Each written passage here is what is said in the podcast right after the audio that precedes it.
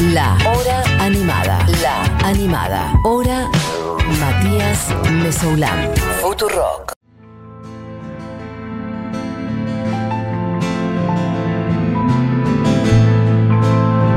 Bueno, lo que suena es una versión en vivo de Nena Mía de un disco que acaba de salir, aunque se ha grabado hace ya casi dos años.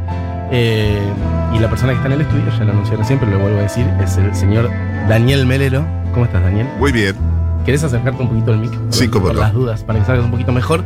Daniel Melero, una persona de una trayectoria enorme en nuestra música, referente de la música, bueno, eh, pop en general, de la electrónica, también un pionero.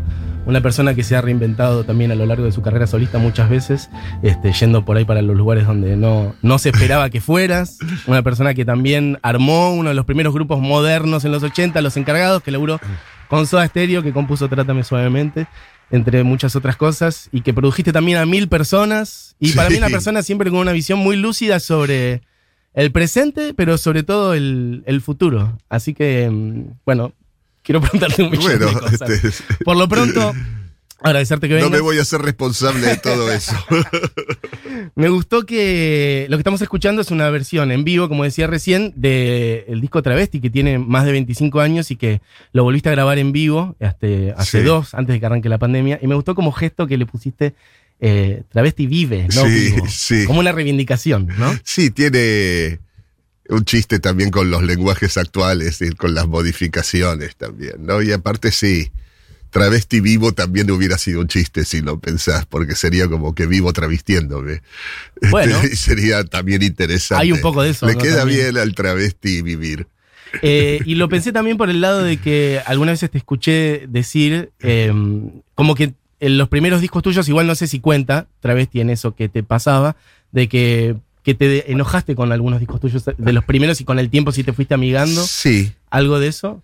Eh, digamos, eh, ahora estoy reconciliado con todos mis discos, tal vez porque no los escucho casi a la vez, ¿no?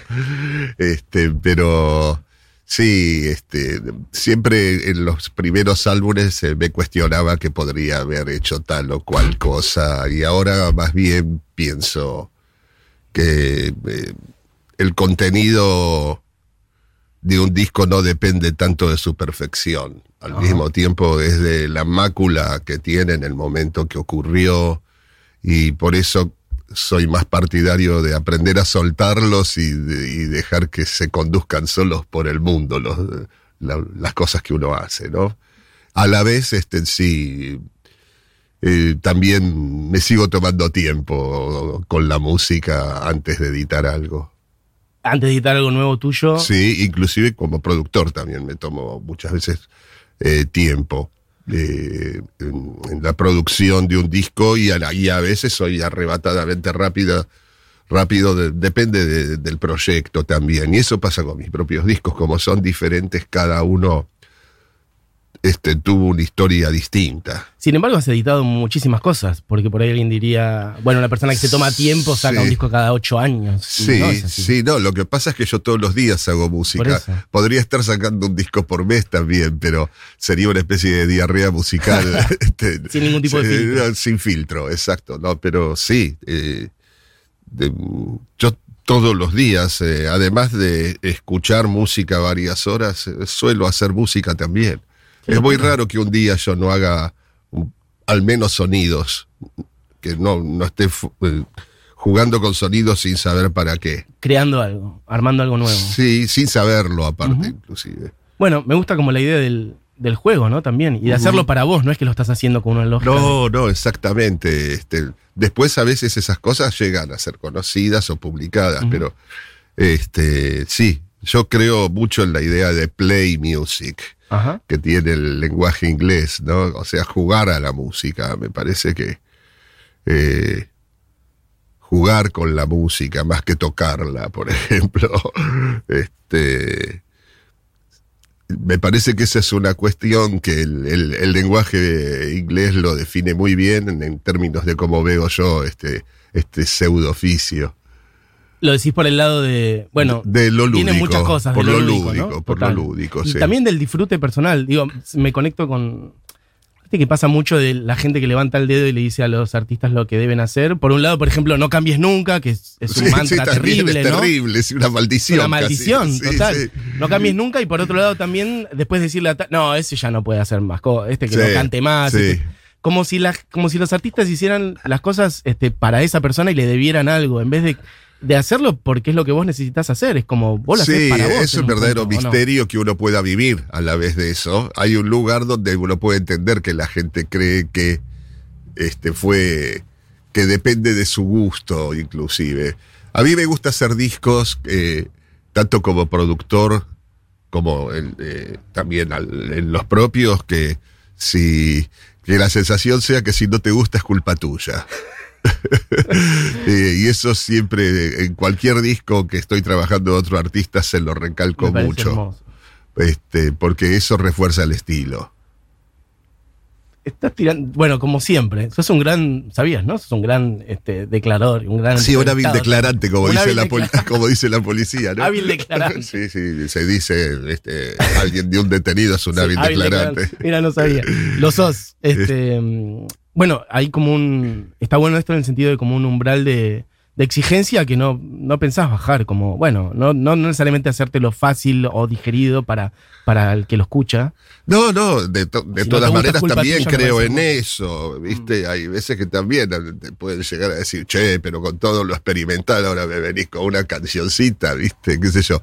Una canción como Nena Mía, Sí. este, también rompía que se suponía que yo era un artista de tecno y este, pero no la hice por eso, sencillamente la guitarra eh, acústica es prácticamente mi, mi principal instrumento y este y realmente las, las canciones eh, en su eh, en su origen la mayoría provienen de esa guitarra. Componés con la guitarra acústica. Sí, pero también con los sonidos. Son Mm. dos vertientes que hay.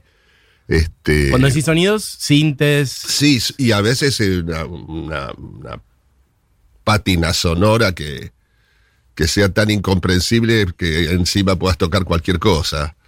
Este, como una especie de sustrato.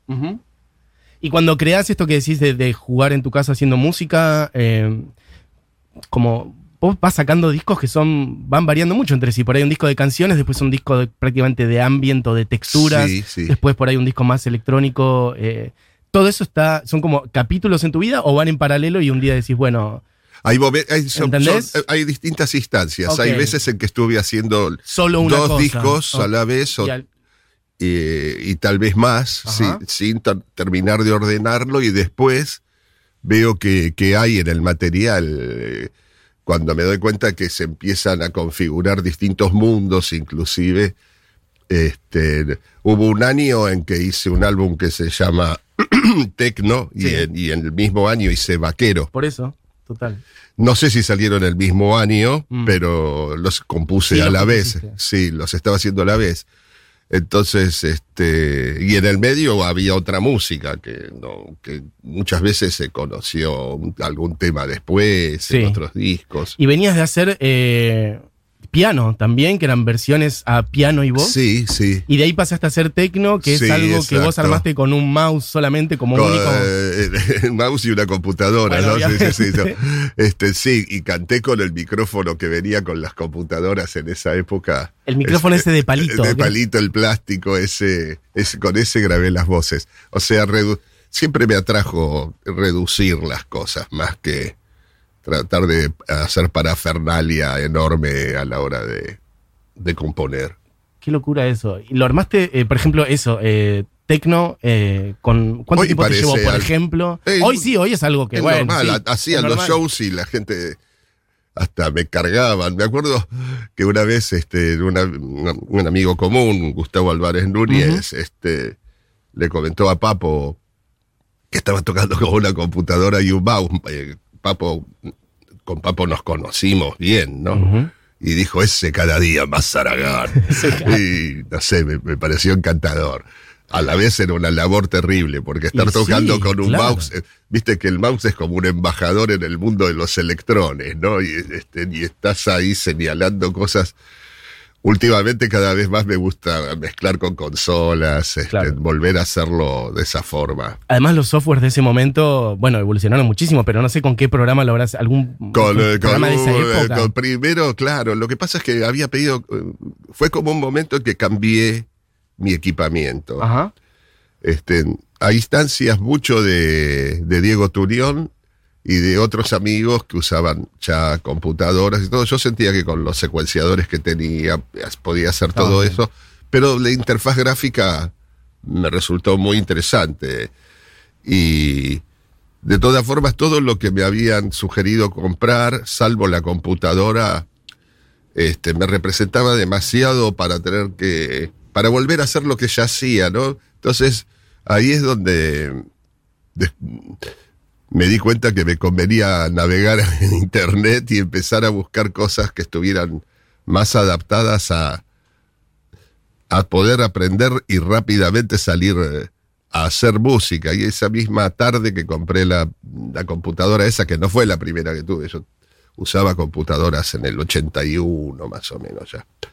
Las, te- las, eh, las tenías que armar, venían este, por partes y, y nada, tenía dos computadoras en una época muy larga. la No, pero contame, contame, contame. Esas primeras computadoras de los conectadas 80. En una misma silla. eh, eh, ¿Qué llegué a tocar ¿Asignabas en el frecuencias con Sí, cómo? claro, ¿Con DOS? tenías No sé. que, claro, era una suerte de DOS, pero era Basic el lenguaje. Basic, QBasic. Y, el, y con un amigo que me, me colaboró muchísimo, hackeamos el módulo de sonido de, de, de esas dos computadorcitas que eran para los juegos y, lo, y le creamos bueno, en lenguaje Basic un secuenciador que controlaba las dos máquinas, yo las tenía apoyadas en una silla. Llegué a tocar el, el Einstein Ah, así, sí, con esa- con ese formato, una, una o dos veces. ¿Y con algún otro instrumento? O sea, ¿Solo con eso o con otros Sí, instrumentos? sentado en una mesa de dentista que parecía una que parecía una silla eléctrica más bien, muy antigua que este compré en Emaús, este me acuerdo. Qué maravilla. Este, sí. En el Einstein. Eso lo hice en el Einstein. ¿Y la respuesta de la gente, por ejemplo, sabían lo que iban a ver? Bueno, o- el público del Einstein era un público muy pequeño, ¿no? Mm. Este, ni, y muy apreciador de lo bizarro, así que fue una respuesta muy, muy buena la que hubo. Y, en- y vos haciendo eso, a su vez estabas respondiendo a algo, que era, era algo como que querías decir, yo vengo acá a cuestionar tal cosa, o era lo que a vos No, particularmente me parecía que eso era rock. Bien. Este, pero eh, no. El cuestionamiento más bien se arma desde afuera hacia mí. No. Yo, por supuesto que cuando empecé a. Sintetizadores tenían muchas bandas que, que hacían otro tipo de música y los utilizaban. Yo creo que tal vez lo que liberé fue el poder eléctrico del sintetizador A ver. eh, eh, que, que sea lo que es un sintetizador, no un imitador de otros instrumentos. Mm. o- Algo propio del. sí, eh, eh, algo inherente a que no lo, no lo puede hacer ningún otro instrumento salvo un sintetizador. Bien. Ese, ese pensamiento tal vez este, no- puede, puede parecer que era una respuesta a algo, pero básicamente también se trata de que todo, todo este camino lo he hecho sin formarme, sin formación. Yo lo que tenía era información tal vez, pero no... Nunca supe cómo se hacía música con dos computadoras. No, no, no, no fue un plan, me encontré en eso. Y, Pero y eso- ahora, ahora ya, eh, ya tengo alguna noción de. Puedo llegar a tocar hasta con tres dedos eh, Bien. sobre el- los teclados. O sea, reconozco las notas. He progresado, lamentablemente. ¿Pero eso alguna vez fue un, tu- fue un peso para vos, por ejemplo? No, al contrario. Una Eh, eh, sí, al- absolutamente. Absolutamente. Y yo aprecio mucho y siempre me he rodeado de gente que toca muy bien al mismo tiempo. Algunos de, también de una forma bizarra, eh, porque aprecio el- aquel que maneja, que, que maneja un instrumento clásicamente también. Pero no es lo mío, lo mío es más espiar y salir corriendo a hacerlo. Me parece hermoso. Quien dice todo esto es el señor Daniel Melero, que está acá en el estudio. Eh, y bueno, algo que me gusta mucho que, que siempre decís también es esto de. Algo parecido a lo que decías de los instrumentos recién, como de, de espiar y meterte. También en el mundo de la música. Vos decís, soy un gran escucha sobre todo y me fui metiendo Sí. a hacer. eh, y a la vez vos escuchaste mucha música desde tu, por ejemplo, los inicios de rock nacional, fuiste a ver muchas de las bandas de, Sí. de lo- de los inicios, ¿no? Digamos. Sí, sí. de ahí sí. tomaste información, tomaste cosas. Absolutamente. Eh, eh, comprendí que el rock era una cultura, que la música era una parte, y, y lo asimilé de esas primeras bandas que veía. Y este, ni, sigo sintiendo que el rock es una cultura mucho más que qué formato musical tenga. Bien. Este, O sea, como que el rock como sonido puede, puede no existir más. sin existe embargo, el rock and roll, existe, sí, cierto, podemos decir, el rock eh, sigue existiendo. No es el lenguaje más contemporáneo, pero sí la cultura rock sigue siendo el lenguaje para mí. Y si tuvieras que definir los dos, tres características más importantes de la cultura rock, ¿qué serían? ¿Serían valores, códigos? Eh, sí, buscar eh, eh, estar en algo que no encaja, este, que definitivamente luego, si, si es de valor, va a ser absorbido y va a ser otra de las cosas que están adentro de la caja. O sea, buscar afuera de la caja de lo conocido, ir al container de la basura en última instancia, que es, es donde suelen estar muchas ideas despreciadas por no encajar justamente. O eh, justamente también muchas veces ahí hay ideas del pasado arrojadas, como muebles viejos que este, desvencijados que, que si uno los revisa tienen la mejor madera del mundo por ahí. Y de hecho todavía hoy en día en mi casa, en, el- en el living, tengo una hermosa mesa ratona que alguien tiró una vez. Y la sí, desde, no sé, es un mueble que tengo desde uno de los primeros muebles que tuve Mm. desde, desde los ochentas, eh, tempranamente en los ochentas. Una vez mesa que vio pasar una cantidad, de gente de por mi casa eh, enorme. Gente. Bien. Y a la vez vos decías esto de. Es distinto la formación a la información. Sí. Y estaba pensando en esto de la cultura del descarte. Vivimos cada vez más en una sociedad de hiperinformación, abunda por todos lados. Y a veces es, el, el problema es la saturación de información más que la falta, ¿no? ¿Cómo la saturación de información inútil también, no, no capitalizable eh, de- para, para tu propia vida. Es intencional, así que este, es bueno tener en cuenta ese tipo de cosas. No van a dejar de ocurrir. Pero yo soy también a la vez, aunque eh, creo que, por ejemplo, casi toda la música, por lo menos una vez, vale la pena este, de escucharla. Ahora, eh, hay cierto grado de la información que ya, este, eh, ya lo tengo asimilado y no necesito seguir recalcitrantemente escuchándolo. Pero además soy de escuchar discos completos. Me gusta todavía, disfruto mucho de ver eh, el discurso que puede haber en un disco. Esa es otra cosa de la cultura rock, que este, se fue ampliando y ahora se está reduciendo. Porque pri- primero lo que tuvimos en- cuando había música, y no había tanta cultura rock, fueron discos simples, los, los álbumes eran compilados de, simples, pero luego apareció... llegaron eh, un poco después, sí. de- apareció la obra, la supuesta obra, ¿no? Como completa, y eso todavía yo lo percibo como importante. Me gusta mucho escuchar música en Bandcamp a mí, Mira, sí, eh, porque me parece que tiene un algoritmo muy bueno ajá. y a la vez este eh, el contacto es más directo entre los artistas y lo que hay ahí puesto, menos burocratizado que Spotify, que casi es otro artefacto más que te, que te sigue y te empieza a decir Como una si te inteligencia gustó. artificial que te ordena, pero ¿no? Imagínate si el ser humano es, es tan estúpido como, como somos, Sí. ¿Cómo va a haber inteligencia artificial? Lo único que hay es estupidez artificial todavía. Ok. Y mm, Bandcamp te hace sentir como más directo en Ah, es más directo con, los artistas, sí, es más concreto y suena mejor. Este, ni- no sé, ahí escucho mucha música. Es más, prefiero hasta escuchar en YouTube, de- si fuera por como este si no tengo contacto directo con la pieza, Ujú. Prefiero YouTube que, que otras plataformas. O sea, me parece que suena cada vez mejor. Mm. ¿Tenés una visión eh, fatalista de- del mundo y del futuro por esto de la estupidez artificial, por ejemplo? Ah, mira, para mí el presente siempre fue feo. O sea, no, eh, no estoy acostumbrado a pensar que las cosas van bien y que qué suerte esta época en la que vivo. Puede pasarme eso un par de días por Mm. algún evento muy especial, pero eh, no, básicamente hay más gente y hay que establecer mecanismos de control muy poderosos sobre ellos. Yo creo que este, en el- y los sistemas, ¿qué significa sistema? Este, sistematizar. Mm. Buscan, siempre han buscado ponernos a todos en un lugar parecido y, y vamos para acá y vamos para allá y todos yendo. Este, pero siempre hay un porcentaje de, de cultura rock que es- está fuera de esa caja. Y este. Pero sí, la fuerza se siente muy. es- está muy impuesta, es muy imperativo. Cada hasta que, que el hecho de que todos estemos con artefactos que están observándonos, porque.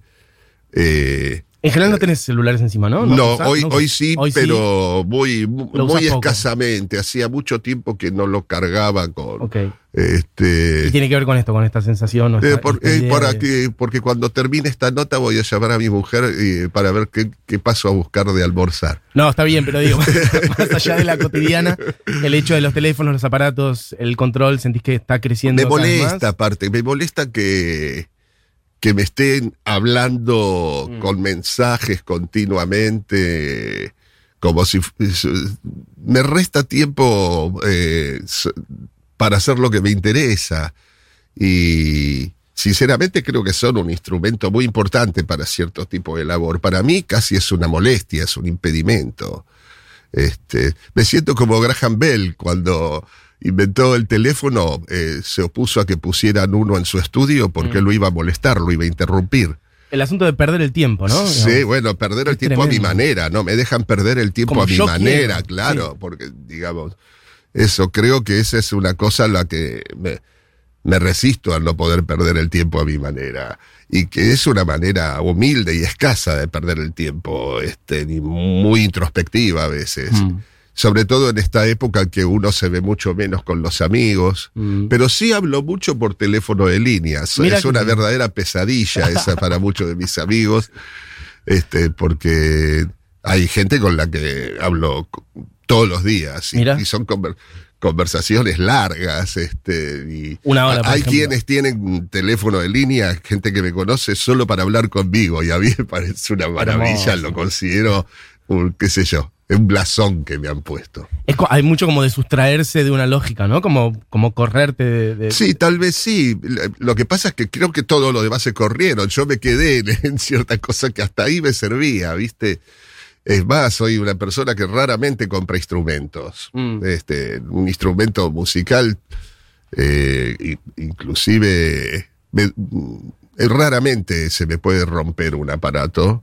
Y eso que reciben un trato por momentos displicente, este, o, o demasiado atrevido, como cuando a, a veces co- reconectado un sintetizador pa- para hacer un álbum, por ejemplo, Operación Escuchar, y este, sin saber que, sin saber soldar. Mm. Este, entonces vino un muchacho que sabía soldar y, y a la vez no sabíamos dónde soldábamos. Hacíamos la conexión y veía yo qué le pasaba al aparato. Después volverlo a la, a la, al formato inicial fue una, una labor difícil, sí. Tampoco, tampoco pasó por mis manos, afortunadamente, esa labor. Una de las eh, últimas cosas que hiciste, no sé si no fue la última de lo que vos generaste o editaste, es el laburo con Tuñón, ¿no? Eh, El año, pasado, sí salió ese, de- sí, un disco. Estamos haciendo música también. Ahora tenemos ganas de ir a un estudio, ahora que se puede de vuelta.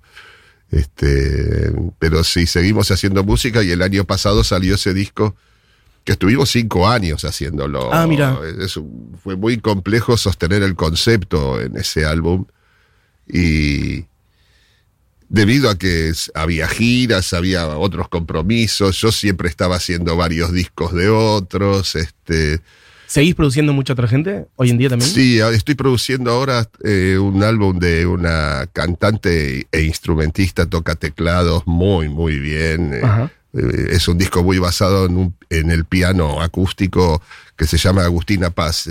Canta muy bien, las composiciones son hermosas y, y es un disco de estudio. De, de la, la sensación que transmite es esa calidez de está microfoneada la madera de una manera hermosa y este y fue muy lindo también hacer el operativo de volver a grabar un piano desde muchos puntos de vista, cosa que había hecho en otros discos, pero a- acá lo que hay son canciones de alta calidad, me gusta Bien. mucho. Y te interesa seguir descubriendo gente nueva, no es un entusiasmo que perdiste. ¿eh? No, no, no. Este, eh, eh, a mí me interesan los artistas eh, este, de- de- que aunque no sean nuevos, sí también me atrae el arte que pueda tener, ¿no? Este, ni y en general son nuevos Mm. porque hay una carga especial también. pero Agustina no es una artista nueva, es una artista poco conocida nada Mm. más. Espero Bueno. que se la conozca mucho más porque es brillante. Bien, bueno, tomamos nota. Pero digo, más allá de los jóvenes, viste que los jóvenes no es sinónimo de nuevo. No, no, ab- absolutamente tampoco lo es lo último. Total. Este, hay muchos, muchos, muchos discos que son más nuevos que lo que se escucha Mm. como última cosa. Siempre fue así. También. Está bueno pensar la juventud como un lugar al que se consigue, no un lugar que uno tiene naturalmente por tener determinada edad, ¿no? La- la- o esta idea del Sí, rock, sí, sí, la- lo nuevo no tiene que ver con ser joven, Exacto. verdaderamente. Es más, hace falta por, de, de- de vez en cuando que nosotros los gerontes hagamos algo nuevo para este, sentir que tenemos sentido, Mm. podría ser. Yo no, no, no siento esa presión, pero cuando pienso en el último álbum que hizo Bowie y la maniobra fabulosa de su muerte en Mm. ese momento, un cálculo astral directamente, o Scott Walker me parece otro pedazo de modelo de artista que fue fabuloso de joven y evolucionó hacia una zona que yo Scott Walker puedo escuchar muy bien toda su obra que podríamos decir de canciones pop me deslumbra Ajá. pero Scott Walker eh, en los últimos discos son tan buenos que solo no puedo porque me aterrorizan directamente de lo buenos que son. O sea, es muy escalofriante la experiencia sonora que tienen esos álbumes. Estás diciendo todos artistas que además, bueno, a a Bowie le decían el camaleón, ¿no? Esta cosa de cambiar muchas Es verdad, veces. es verdad lo que decís, cierto. Sí, tal vez yo estoy muy abierto a que eso suceda. Es que sí, total. lo y has me hecho. encanta que lo hayan, que hayan hecho eso siempre. Mm. Este, no sea, e inclusive, eh, indudablemente hay un hilo conductor en, eh, y que tal vez cuando hago música cantada se nota que es la voz. Al final está la voz de uno Mm. ahí, este, pero de todas maneras yo creo que también eh, instrumentalmente yo siento que la, esa, ese sonido de pátinas y capas es muy característico mío Mm. desde, desde siempre, aunque esas capas son de ese hojaldre sonoro es de distintos materiales muchas Claro. veces. Y pienso mucho en esto de, de no solamente ir variando los discos y los géneros, sino también en no hacer lo que se espera de vos por ahí en, en los 90, incluso cuando... Travesti salió fue un Travesti, ejemplo de Exacto, eso, por sí. eso digo, ¿no? Este, Sí. Vos venías laburando incluso con Soda, me imagino que mucha gente te debería venir diciendo, Sí. bueno, ahora es el momento tuyo de pegarla, Sí, o sin no. ninguna duda. Haciendo canciones que cantaban Ahí es en donde todos yo lados. decidí hacer recolección vacía, creo. O sea, en vez de salir a, a más cosechar los Vos venías frutos. girando con Soda, haciendo Soda hacía canciones tuyas, habías compuesto canciones Sí, habíamos hecho. Colores Santos, tres discos con soda, sí, Exacto. Productor y compositor, y terminé también girando con ellos, que fue una experiencia muy linda, ¿no? Eh, pero también se me agotó en un momento dado y este y claro, todo el, todo el mundo me decía aprovecha el momento. Y yo pensé que lo más importante era no aprovecharlo. Mira. Sí, porque eh, hubiera sido engañoso para mí y para todos. No y no hubiera, ser no, hubiera sido algo- mainstream cantante, no, no hubiera sido cómodo para mí. no hubiera sido genuino no. con lo que eras. No, eh, y a la vez, este, qué sé yo, eh, tal vez eh, te- tendría más dinero, no sé, habría que verlo. Tal vez estaría más frustrado, de eso estoy seguro. Mm. Y yo dejé carreras universitarias, todo para hacer música. Y, y para mí es eh, algo, amo la música y quiero hacer música bella libremente de tener que pensar en otra cosa. Y aunque esa belleza sea un disgusto para otros, Mm. porque no es el problema ese. Y después de tantos años pienso que fue una buena decisión. Yo podría haberme mareado en esa instancia y creer eh, otra cosa y no me hubiera hecho bien. Sé Mm. que fue una buena decisión. Qué importante eso, ¿no? Digamos, este, la claridad para entender lo que uno necesita y ser genuino, Sí, respetarse uno también, mismo. ¿no? también tener una... eh, eh, tener amor, Mm. no solo por lo que haces, sino en tu vida personal. Eh, por un lado, hay veces que hay gente que por amor hace sacrificios eh, en el trabajo, en lo que sea, ¿no? Pero este, a mí, mi esposa eh, me otorgó mayor libertad que la que creía tener antes de, de, de nuestra pareja, Mm. de nuestra boda, de nuestro casamiento. Y cada día lo hace. Y eso es muy Qué interesante. hermoso. Pienso igual también en otras formas del amor, hablábamos de, de Diego Tuñón, que entiendo que es... Sí, bueno, eh, la, también, ¿no? la amistad Los que nos une. sí, Gustavo en su sí, momento, sí, ¿no? Sí, por ¿Qué es toda esa gente para vos hoy? Por más que no esté Sí, físicamente mira, como yo Gustavo. creo, yo creo que uno, hay pocas cosas que uno sea que no, no tienen que ver con, con quién estuviste. Hay muy pocas cosas que uno sea que no te dio otro. Así que, por supuesto que, además yo, sinceramente, con, no solo con Gustavo, con otras personas que no están, siento la presencia y, y dialogo internamente todavía Hermoso. en el sentido de que de la huella que te pueden haber dejado y que vos también le dejaste al otro. Con Gabo también me pasa el que quien fue bajista de Babasónicos y bajista mío, va Mm. mío, tocaba conmigo. Ujú. Y este no sé, con Moura me pasa también eso, que con quien extraño tomar un cafecito con Federico y, y con quien era muy lindo conversar con él porque pensábamos de maneras opuestas muchas veces, pero este yo creo que sí, que uno eh, no se da cuenta cuando tiene a las personas al lado, muchas veces, lo influyentes que son las compañías y, y la- las ideas que tengan. Es hermoso transcurrir tu vida rodeado de artistas, ¿sabes? Yo me quedaría escuchándote un par de las más, pero tenemos que ir redondeando, pero no te quería pisar en lo que decías. Em, Tenemos que hacer el, el chivo. hay que hacerlo de claro, lo de ir redondeando el programa. No puedo entender cómo se pasó el programa. Eh, quien dice todo esto es el señor Daniel Melero, que tiene, por un lado, un disco nuevo que lo pueden conseguir, asumo, por. Sí, sí, sí, sí, se está por acabar. Se está por acabar. por una edición agotar, en sí. vinilo hermosa de. eh, Es limitada la edición en vinilo. Yo supongo que ya está en, en las plataformas digitales también.